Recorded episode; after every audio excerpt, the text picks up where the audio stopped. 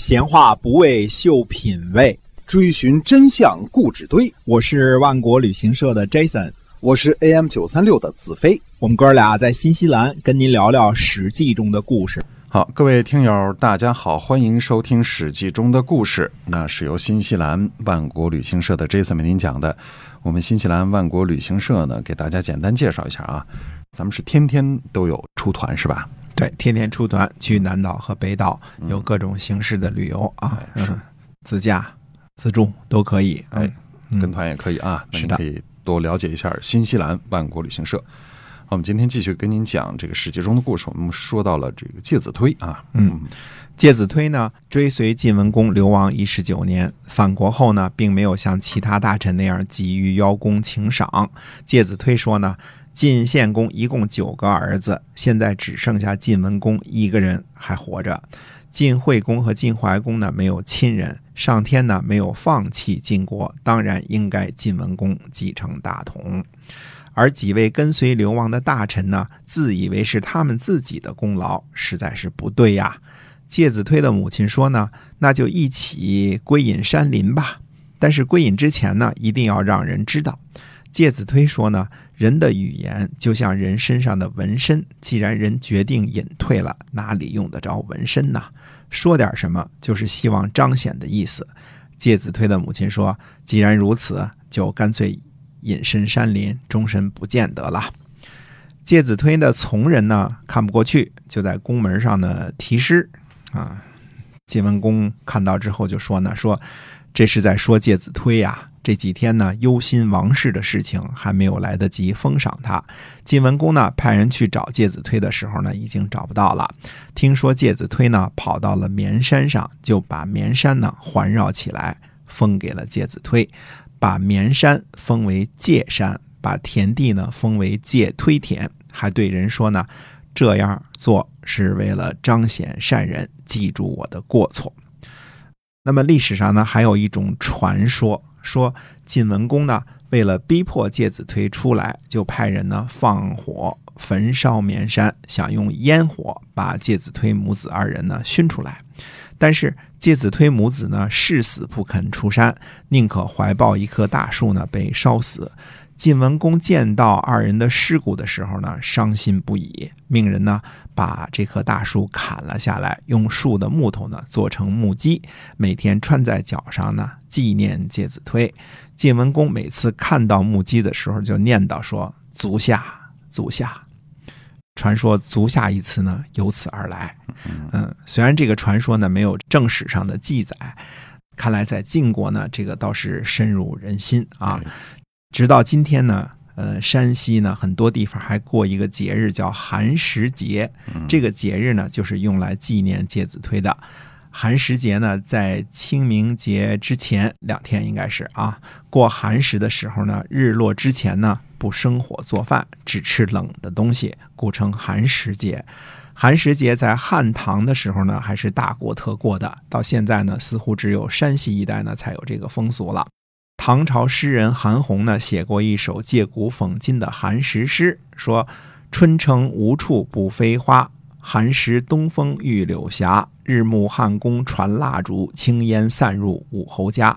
其中的这个飞花呀，是指的漫天飞舞的这个柳絮。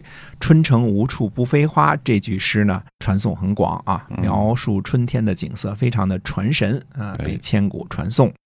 那么正事儿说完了呢，说说晋文公的私事儿，私事儿也都。不是都是闲篇儿啊！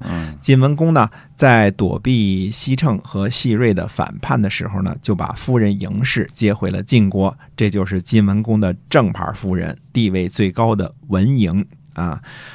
相信呢，一起接回来的不只是后来被立为晋文公夫人的这个文嬴，还有秦穆公最喜欢的女儿怀嬴。看来一起嫁给公子重耳的另外三位呢，应该是宗女，也就是。嗯，后人说的郡主，嗯嗯，地位呢没有文嬴和怀嬴高。怀嬴呢后称陈嬴，为晋文公呢生了公子乐，后来呢被赵盾称作低贱。晋文公复位后呢，敌国人把那位晋文公让他等二十五年的季葵送了回来啊，还好才等了七年啊，没等二十五年。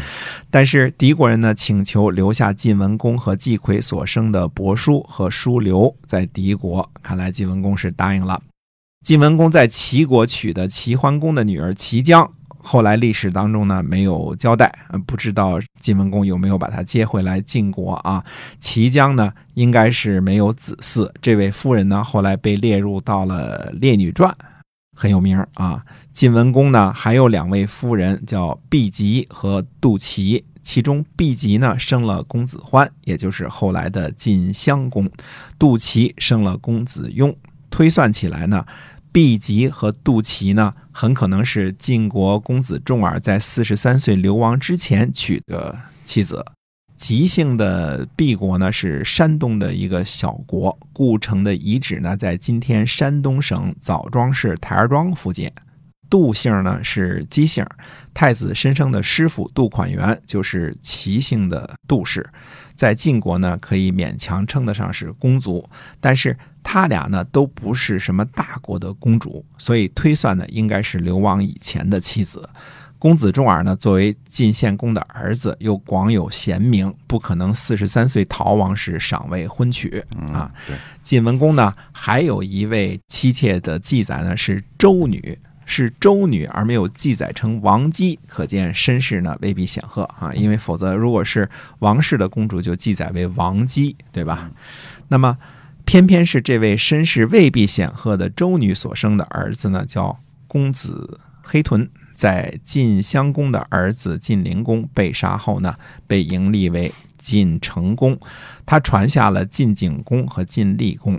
多说一句啊，在后来晋厉公被杀之后呢，晋襄公的小儿子桓叔的孙子孙周被立为晋悼公，那都是很多年之后的事儿了。我们所知道的晋文公呢，一共十位夫人，有毕吉、杜齐，怀疑是逃亡前所娶；有敌人的季逵，齐国的齐姜和秦国的五位宗女，其中包括文嬴和怀嬴，还有周女。